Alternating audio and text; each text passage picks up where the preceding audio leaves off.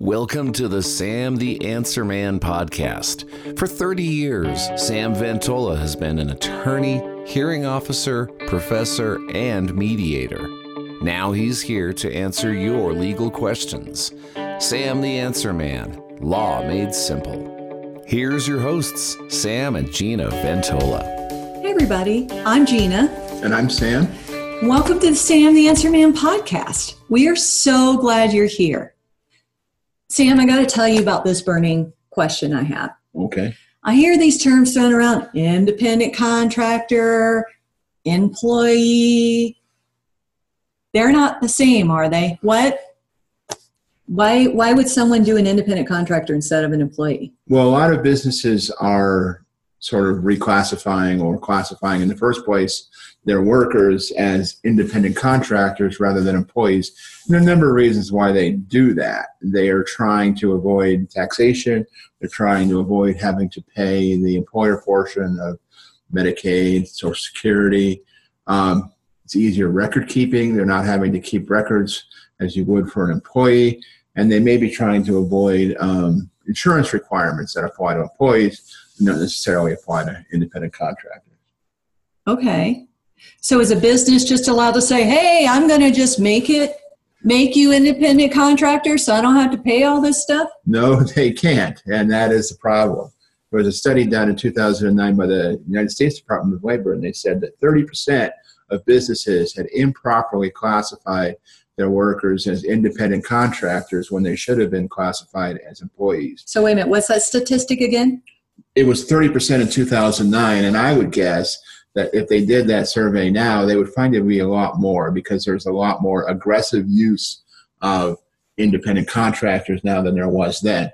And I do think that a lot of us, if we really looked at how our workers should be classified, would find that we're improperly classifying them as independent contractors when they should be classified as employees. That's not good. I mean, even 30% is not good. So what happened? I mean, how can a how can a business know, hey, I'm following the law and I this person is definitely an independent contractor. How yeah. do they how do you guys know? And that's part of the problem with the law in this area. There is no hard and fast test. There is no way of absolutely knowing, okay, under this formula, this person's an independent contractor, this person's an employee. You, what they have are tests that are set up with a number of different factors. And they say these factors will be weighed in order to make a determination as to whether a particular individual should be classified as an independent contractor or an employee. And these tests come, the other thing is these tests come from a lot of different places because there are different government entities that are interested in the issue. For example, the IRS is, of course, interested in the taxation issues, and they have their own set of criteria that they use and tests that they follow. And again, it's not a hard and fast test. It's just a, number of factors that are looked at. Same thing with the federal Department of um, Department of Labor. They have their own independent test, and the Colorado Department of Labor and Employment has its own test. And so there are different purposes for which somebody might be an independent contractor or an employee, and there are different tests that are applied, but none of them is hard and fast. However, in the case of the Department of Colorado Department of Labor and Employee, they do say that they have a test for a contract that you have with your, your independent contractor. And if you have a written contract with an independent contractor that contains these provisions to their satisfaction, that contract will be rebuttably presumed to be a independent contract. Wait, wait, wait, wait, wait. You just threw out like a hundred dollar legal term. Rebuttably, gosh, that's so much fun to say.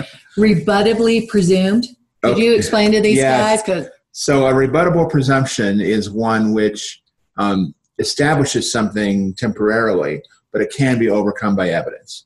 So in other words, if I satisfy all of the requirements of the Colorado Department of Labor Employment for their written contracts for independent contractors, then I will have, at least for now, established that that person is an independent contractor.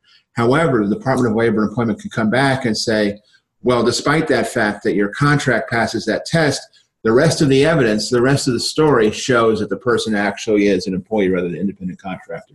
And just conversely, if I don't have that contract, um, and, or if there's some reason why I couldn't have that contract exactly the way the Department of Labor Employment wants you to have it, one of those one of those facts wasn't true in my case, I'm rebuttably presumed not to be have be able to call that person an independent contractor, to be required to call them an employee. But again, it's a rebuttable presumption. If I can come up with enough evidence to show that under other tests the person should be regarded as an independent contractor, then I can overcome that rebuttable presumption and show that the person can properly be classified as an independent contractor. So, in the contract, what needs to be in the contract to kind of add evidence to the rebuttable presumption? Well, in order to get the rebuttable presumption, you have to have all these factors in the contract, and there are a number of them. One, for example, is that your contract has to provide that you are going to be making your payments not to the name of the employee, but either to the employee's own company or at least a trade name of the employee. So if you have somebody who you want to treat as an independent contractor, it's a very good idea to get them to uh, register themselves as a trade name or at least use a trade name and and then you make your checks payable to that they have set they set up a bank account that allows them to cash that. Because you're not going to be able to have the contract that achieves that rebuttable presumption if if you're making the payments directly to the employee. That's just one example of that. And there are a number of other things. There's provisions regarding how much training the person gets uh, um, whether uh, the contract has to be in writing, and there are a number of disclaimers that have to be put in the contract where you have to say, you know, you're hereby notified that you're going to have to pay your own taxes, that you're not entitled to unemployment benefits, that kind of thing. So uh, definitely either look those up or speak with an attorney if you are trying to uh, be involved in a contract with somebody who you want to characterize as an independent contractor, because then you can at least um, create a document that another fancy Latin word is prima facie at first look. Prima facie is an independent contractor agreement, although again, there are other factors, and some of them I think are more important than others that can still cause that person to be an employee rather than independent contractor. Now, are some of these factors, as you said, are they industry specific? Like if you're in this industry, like let's say, for example, the tech industry? It can vary by industry just based upon the realities of the industry. For example, I think one of the main factors that a government entity is going to look at in determining whether or not somebody is an independent contractor is does a, you, do you make the person come into the office to work?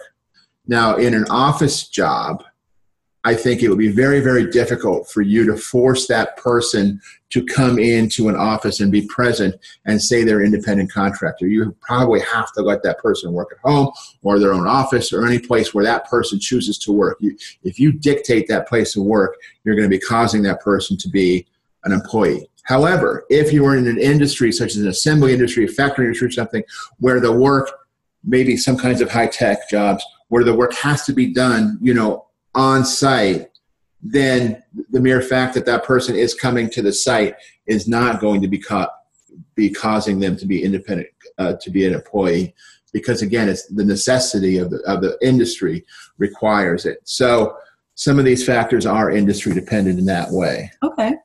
So let's do the flip side. What happens if you wrongly, if an employee or an independent contractor is wrongly classified?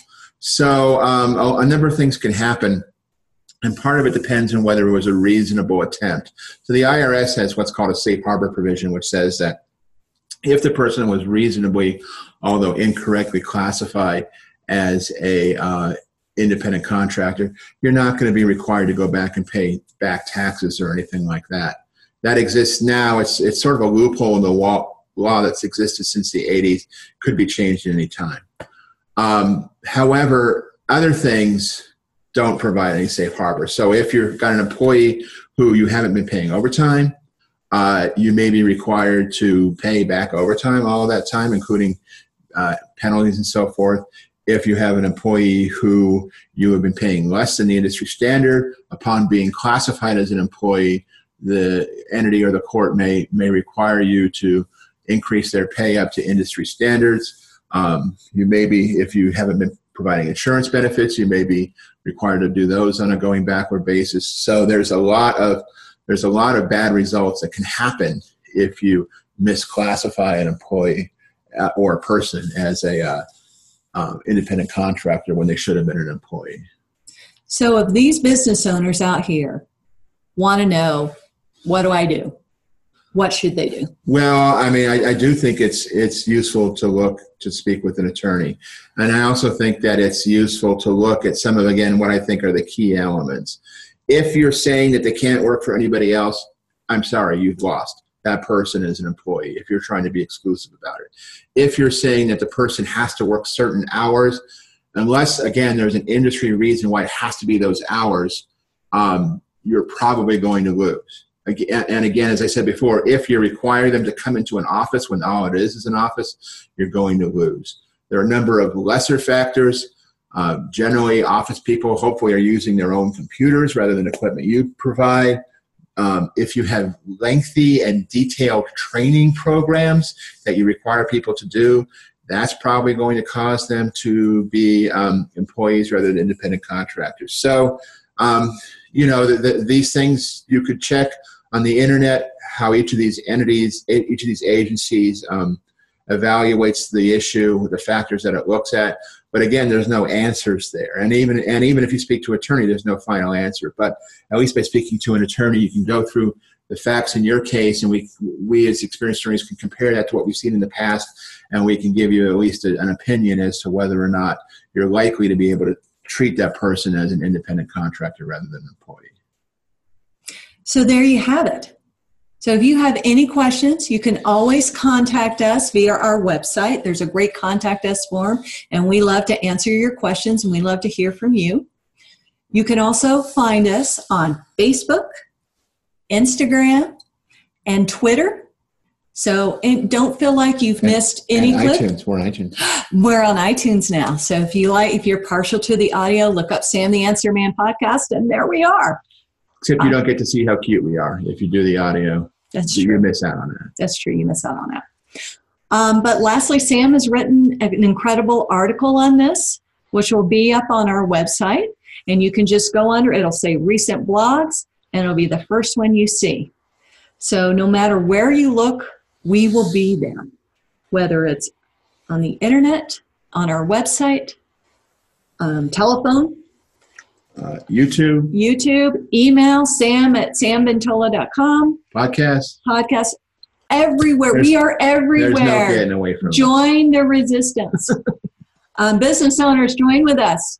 Um, thank you so much for being here. And it was nice talking to you. Nice talking to you too. It was great kind of getting all that information and and stuff like that. So you guys have an awesome day and we'll see you next time. Bye bye. If you would like to discuss your legal issue with Sam, please contact Ventola Law at 303 864 9797 or check out our website at www.ventolalaw.com. Ventola Law, mediation and legal representation at an expert level.